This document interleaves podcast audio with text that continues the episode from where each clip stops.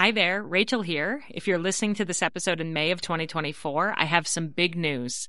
After selling out during the holiday season, my Flecks of Gold journal is available for pre order right now and will be shipping to your home by the end of June. To celebrate, we're running an amazing pre order sale for Mother's Day. Purchase the journal before May 13th, and you'll get $10 off every journal. This is our best price of the year, even better than Black Friday, so it's the perfect time to stock up for gifts for family and friends. This three year journal helps mothers to notice, savor, and write down the fleeting golden moments that they experience with their children each day.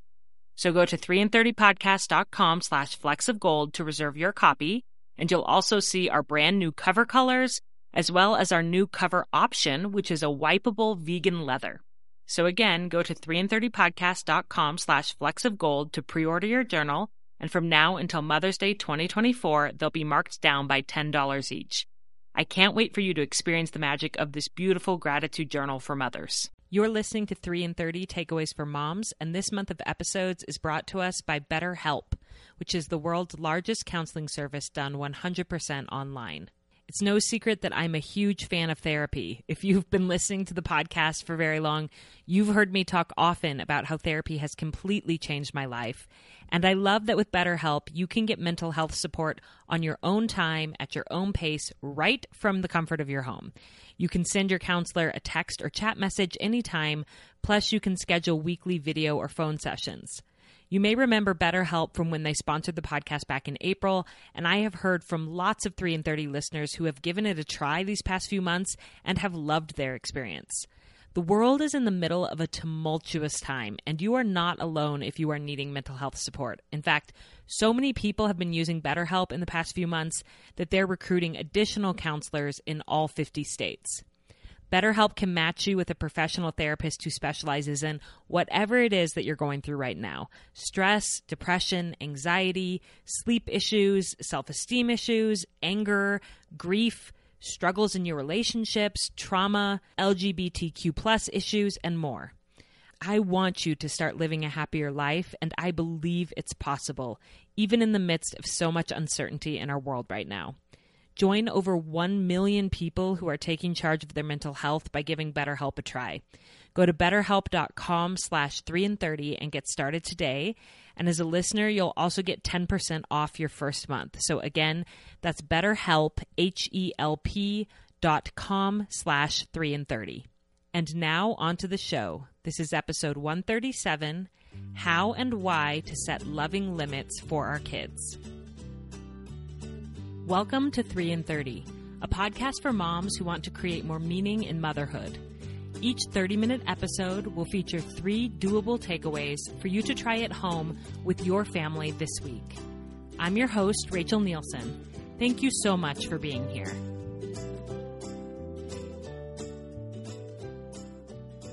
Hello, friends. Welcome back to part two of our conversation with licensed clinical psychologist, Dr. Katie Penry.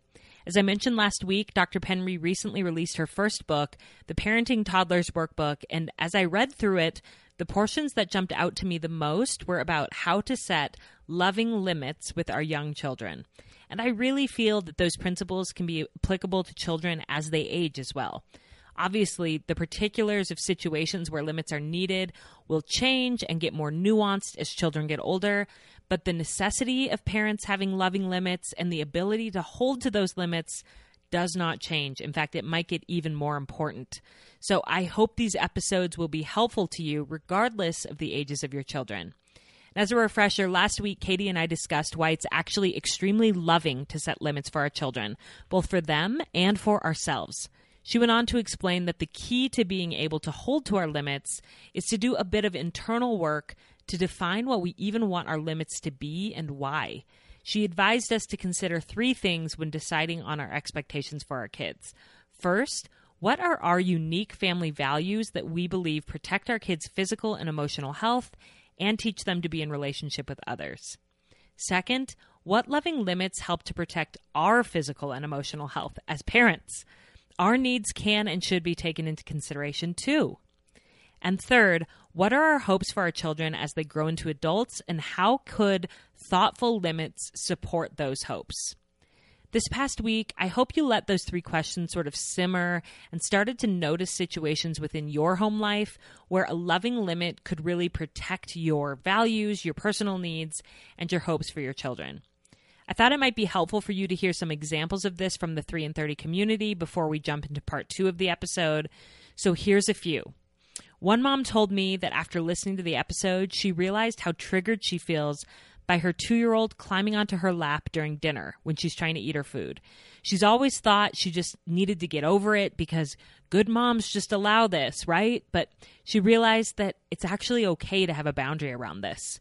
She lovingly told her two year old, I need to be able to eat my dinner too, and it's very hard when you're sitting on my lap. I don't like anyone sitting on my lap while I'm trying to eat. So from now on, you're going to have to stay in your own chair. I have to say that one thing that struck me about that example is how wonderful it is that this mom is modeling for her daughter that it's okay to have limits. It's okay to say, I deserve my own space sometimes and I don't want to be touched that way. It's not unkind to, to say that to her young daughter. It's actually empowering her daughter to have boundaries with her personal space and needs as she's growing up. Another mom told me that she slept in her daughter's bed for over five years and she's desperate to change that, but she hasn't known how. She says she sleeps terribly because her daughter is a restless sleeper, and she honestly feels like she hasn't had a good night of sleep in five years. This is, of course, affecting her mental health and her ability to be a patient mom during the day. She knows that her daughter is going to protest mightily when she sets a new limit around sleeping in their own beds, but when she's tempted to just give in, she's going to go back to her values and her needs, like Katie taught in the last episode. She and her daughter both deserve better sleep. They need it to thrive and be healthy and be at their best for each other. So, as hard as it's going to be for a little while to hold to that limit, she knows she wants to do it and that it's actually the loving choice for both of them. I think this is also a great example of how different families can have different values and therefore different limits. For some families, co sleeping may be a great arrangement that they feel is enhancing their connection, but it's no longer working for this mama, and it's okay for her to make a change in their home to reflect her needs and values. Those are just a few small examples, but hopefully they get you thinking about situations within your home where you might feel mean enforcing a limit, but you're actually being loving. And in today's episode, we'll be diving deeper into how to hold to your limits once you've decided what you want them to be. We're going to jump right into that because I actually just chopped my conversation with Katie in half at a logical stopping point, and now I'm so happy to be airing the second portion. I hope it's helpful to you, and as always, I love hearing how you're applying what you're learning in the episodes. And Dr. Penry and I are actually hosting a free Zoom call this week to celebrate the launch of her book and give you the opportunity to ask her your questions about toddler parenting and discuss the episode further. So if you're interested in hearing more from her, be sure to stay on to the end of this episode when I'll give all of the details about that free Zoom call. Okay, friends, let's do this. There's going to be no lead in whatsoever. Dr. Penry is just going to be starting with her first takeaway about how to set loving limits for our kids. Here we go you got to get out your pen and paper for this one because it's a template. You got to know the template for introducing and supporting limits. All right. Okay. Everybody likes to be able to have a kind of script or to have yeah. like a oh, few yeah. action steps that they can take whenever they're first getting started. And, you know, this, so here are your training wheels. Number one, state the boundary and the limit clearly. Okay. You cannot hit me. Tell them what they can do you can touch me like this, or you can sit on the floor. Okay. Help them if needed by acting with compassion. If they can't stop hitting you, then it's time for you to act with compassion. So hold on to their arms. It's not okay for you to hit mama. I'm going to have to hold you like this until you can hold yourself. Or put them on the floor. I have to put you down if you're going to hit me because I just can't let you hit me and then acknowledge their feelings. So if the tantrum starts, but I don't want you to put me down. I, I couldn't, I was just hitting you. Um, help them deal with that. Oh, this is so hard. I know that you want to be held and I know that you want to hit me, those two things just don't coexist in this universe. don't use those big words, but you know, I'm like, you're trying to help your kid understand that. So have compassion, acknowledge their feelings, get down there and help them deal with your limit. All right. So that's the yeah. template. That's the best template I can give. Yeah. Tell us the four parts of the template again. All right. So state that boundary or the limit clearly, succinctly. Tell them what they can do instead. If they can't stop, then you help them by acting with compassion. And then you acknowledge their feelings. Hmm. Pretty easy. Yeah. And I love that. And in a lot of the examples you give in the book, it seems like you lead out a lot of the times with the positive. So you'll say, like, I can see that you have so much energy right now. Yes. I love that. We don't jump on furniture when we have energy. We can mm-hmm. go jump outside and if you need mm-hmm. help i'll walk you out there you know so you're always like leading with the positive there's no shame in it you're validating their emotion or their need but you're also setting that limit so let's walk through an actually a relevant experience that you and i actually share yes so, okay rachel comes to visit me she has been driving for I don't know how long with all of her kids in this rental van. They were camper camping. van. Yeah, the camper van. Okay. Two weeks. We had been on the road I mean, for two weeks. Yes. And they're coming to me at the end of those two weeks. All righty. And they had been driving for hours that day to come to me. And so it's the evening. They're getting there around supper time. And I open up the door to greet Rachel. The kids blow in. Of course, they blow in. And Sally immediately starts jumping on the ottoman. The okay. the beautiful white ottoman. yeah. Which we should also add that this is the first time we've ever actually met in person. We've become very good friends online, but we'd never met in person. First thing my kids do, blow into your house and start jumping on your nice ottoman. So that yeah, was awesome. Like the furniture. and so I turned to her and I said, My goodness, you are so happy to be out of the car, but you just don't jump on the furniture in this house. Mm-hmm. this is something that we put books on, or this is something we prop our feet on when we're sitting on the sofa. You can go outside and you can run and get all that big energy out.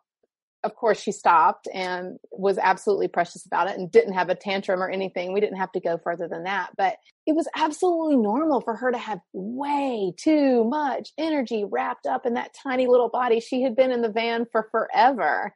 And so looking at her with compassion, understanding, trying to have empathy about her day, and just explaining my limit without creating shame. Like, she's not bad for jumping on the furniture. She was really doing what a human that age does whenever they have a lot of energy in their body. Yeah. You know?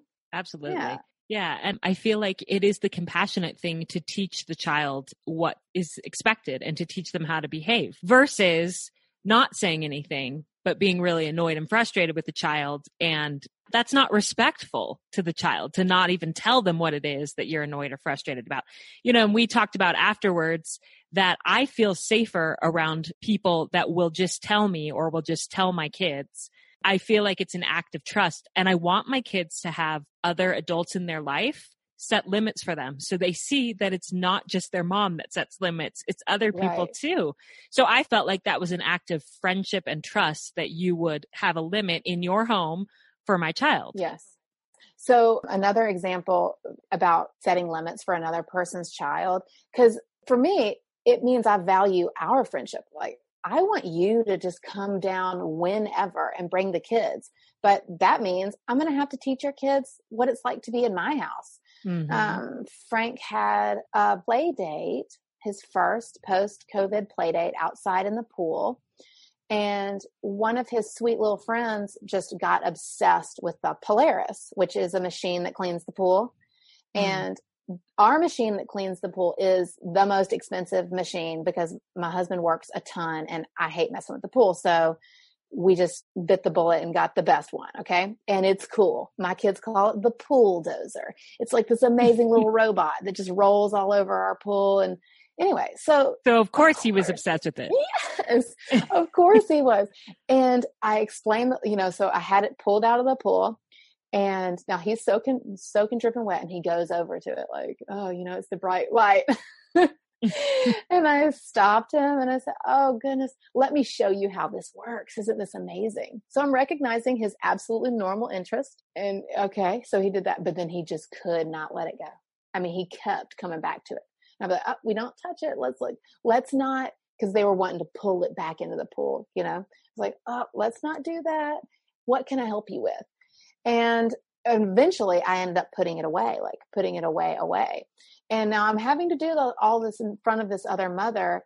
And I'm doing that because I want this child to come over to my house. I want Frank to be able to have this play date again and again and again and again. You mm. know, I want to respect this child, understand that he's capable of hearing my limits with compassion and respect. And if he just can't, it's just too amazing. He can't stop looking at it. He can't stop messing with it. Then no big deal. I just have to help you by putting it away. Mm. So, and I love that mindset of I'm I can see you need my help. Like I can yeah. see that you need my help. So I'm going to enforce this limit because I love you, because I care about you, you know? And right. I think when we come at our discipline quote from that angle, then it does feel so much more positive and shame free of I can see you need some help. I can see you need a frontal lobe right now. And I'm right. going to, I'm going to be that frontal lobe for you. Yeah. That's how you get rid of that shame. Great. Okay, so we know the template now, so we can plug in our own children's behaviors into that little template to figure out how to set those loving limits. And I feel like we did a pretty good job of leading into this next takeaway already, but what's your takeaway? So the third part of my template is acting with compassion, but that's like a whole thing. And although we've already kind of led into it, the way that you act with compassion is really using consequences, essentially natural consequences, and understanding that consequences aren't the same thing as punishments. They are not arbitrary. Real life has consequences, and it's okay to introduce your very young child to consequences. Mm. I call them in the book, I call them consequence couplets. If you do this, then this happens. And it's kind of the way we live our life. If I throw an egg off the balcony, it will break. Mm-hmm. You know, that's a consequence couplet. And so whenever you're talking about it with your child, is if you keep hitting me in the face, I can't hold you. Mm. And if you pull the books off the shelf, then we're going to have to go to a different room or I'm going to have to put the books up. But either way, I've got to stop you until you can stop yourself. That kind of mm-hmm. thing. But it starts with that consequence couplet. Yes. You know, if you're screaming and running in the house and playing chase in the house, you got to do that behavior outside. Yeah. You know? If you do this, then this will happen. And it's very, right. it's very clear, which I yes. love. One of the sentences in your book that I underlined is that gentleness doesn't mean ambiguity or flexibility. In fact, and I wrote off to the side there, if you're being truly loving and gentle and kind, you will not be ambiguous or yes. flexible. Yes. The kind thing is to be clear. you and know? consistent. Yes, yes. clear and consistent is yes. kind. Ambiguous yes. and flexible is not. And I think that's what I run into with my children sometimes is like I care so much about their feelings that I'm kind of ambiguous and how confusing for them. I'm like, well, I don't think you can do that, but maybe it's okay. And they're mm-hmm. like, what the heck? Versus just saying, if you do this, then this will happen. If you mm-hmm. cannot stop screaming in the car with your cousins while grandpa's driving and trying to focus, then mm-hmm. I will come and I will sit in the back between you. You yes. know, that, that's yes. an example from that, a recent road trip. Oh, you don't like it here? It's just, this is physics. I mean, I do treat consequence couplets like that, like almost like it's physics, man. I don't view myself as the enforcer. I view myself as the person that helps them cope with this consequence. You know, mm. it's like, I can't help. I know I have to put you down every time you hit me. I hate it too. I remember that feeling of just wanting to be excited with my arms and then not being able to do everything that I wanted to do or whatever right. yes. it is, you know, like having some compassion for this limit that you've set, you know, helping them cope with it. That's really how I view myself. Yes, absolutely. And I do feel like being decisive is an, an important skill yes. and trait as a parent. Yes and maybe something that doesn't come supernaturally to certain temperaments like mine.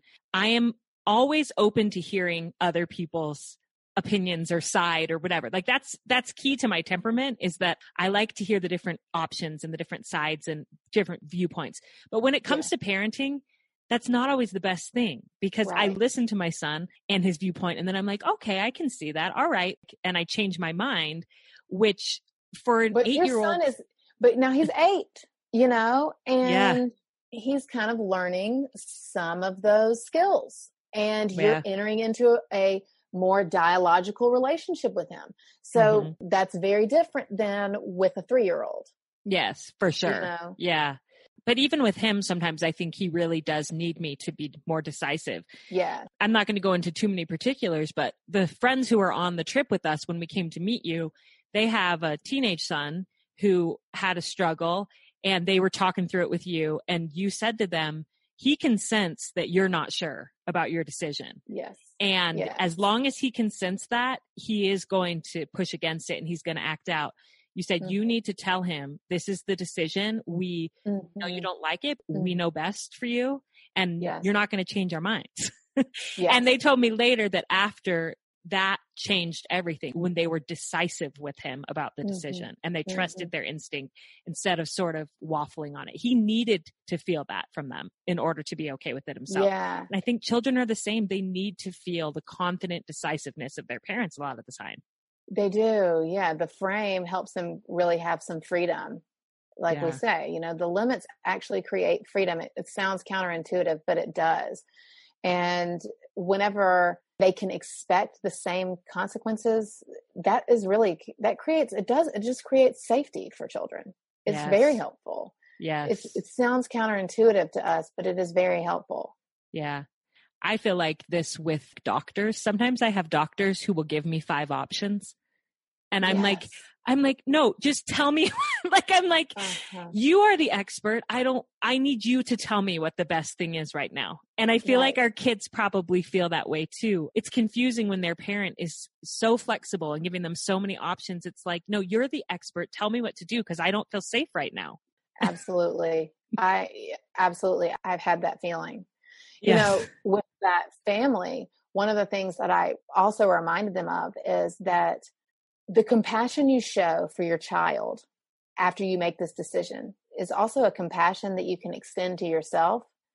If you have a fear about the decision that you've made, join with the child. We've made this decision. I'm scared too.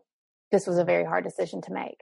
And this is going to be a hard thing for us. And I'm working through it. Mm. But the decision has been made.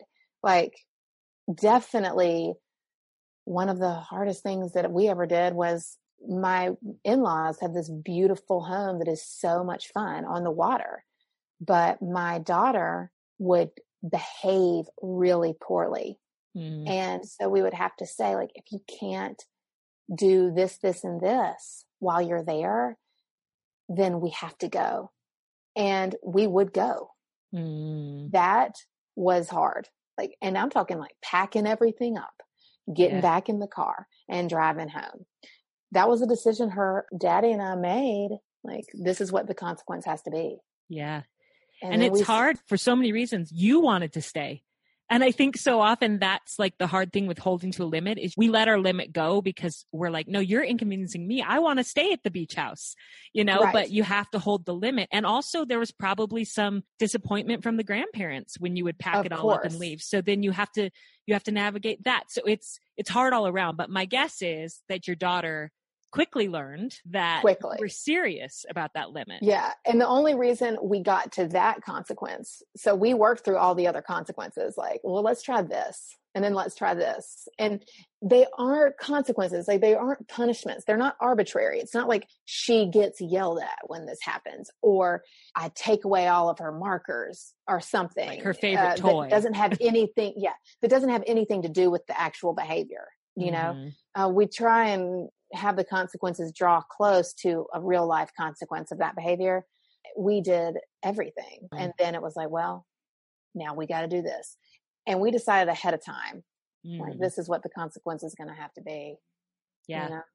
And I don't know if you did this, but it seems like you, in situations like that, you may need to bring grandparents into the loop ahead of time. Yes and yeah, say, just so sure. you know, this behavior that we've seen has been so troublesome to us and probably to you too you right. know, in your home when our right. kid is acting like that, that we've told our daughter this yes. will be the consequence and we're going to have to stick to it and it's going to stink and we're all going to be sad when we have to leave your house. But if it happens, we're going to leave your house. So you're kind of giving yeah. them a heads up. Exactly. We did that because it made it easier for us to enforce, which is a great point implicit in there is that if you can't enforce the consequence, then don't start it.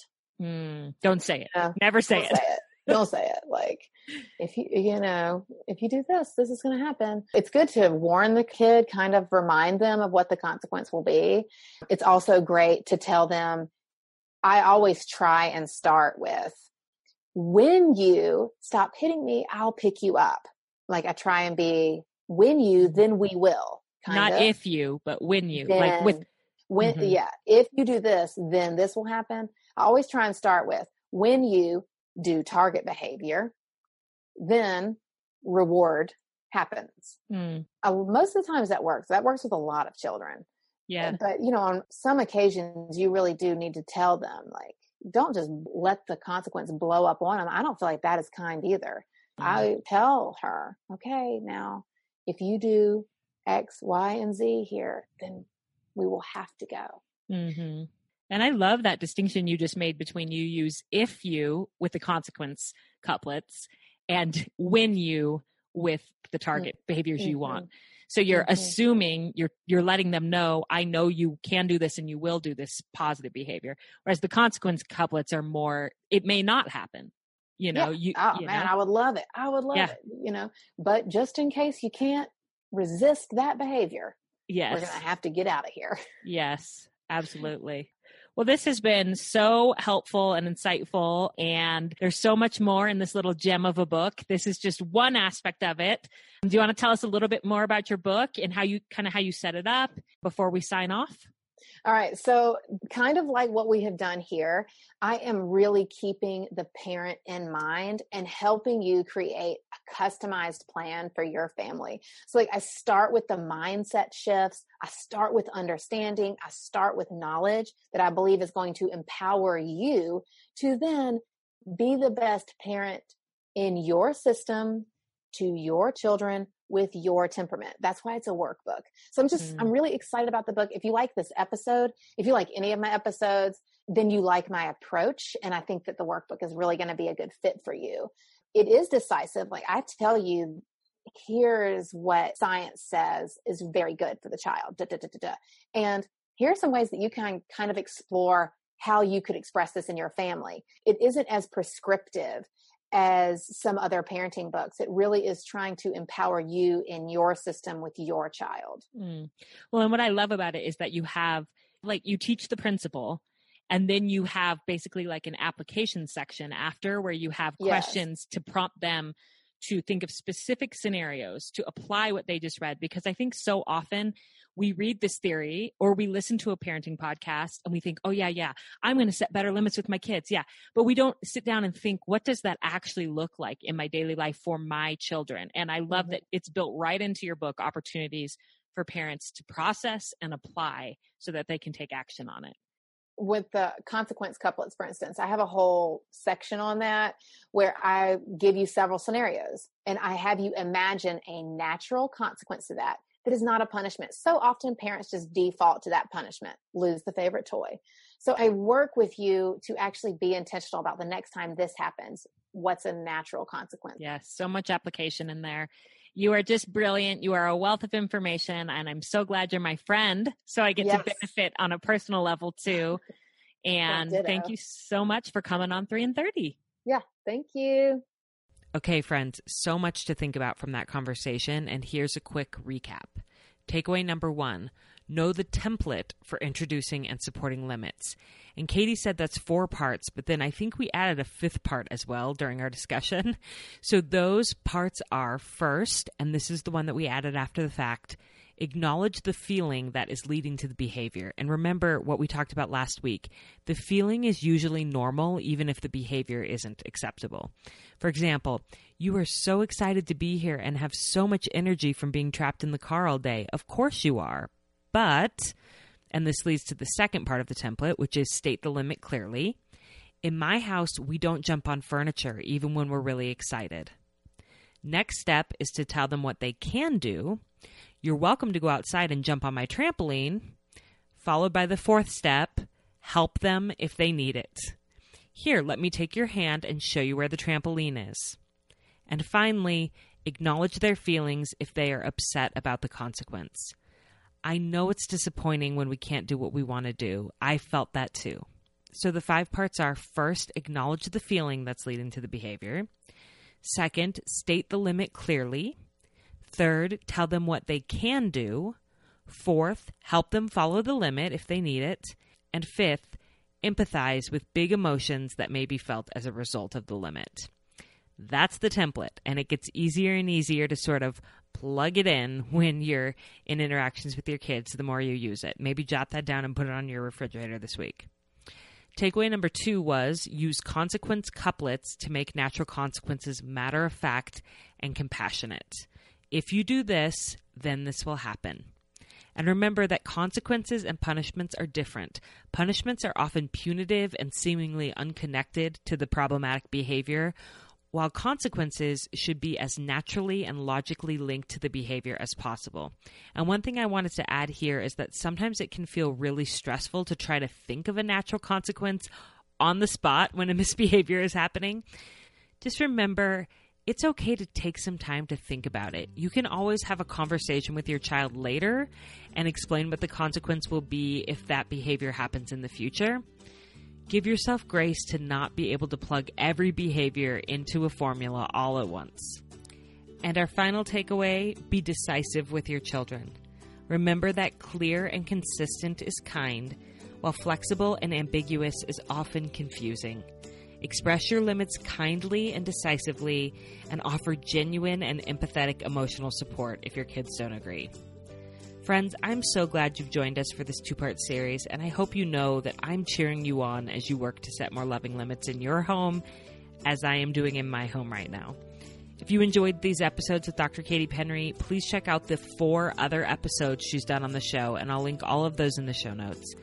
And please join us this Thursday, July 9th at 10 a.m. Mountain Time for an online book launch party and live Q&A with me and Dr. Katie Penry. I'm so excited to celebrate her and to introduce her to all of you in a live format. So sign up for that at 3and30podcast.com forward slash book launch and bring your questions about parenting toddlers. And of course, I will put that in the show notes too. As always, I'm rooting for you. I hope you're finding beautiful moments with your children this summer, and I hope that you have a fantastic week with your family.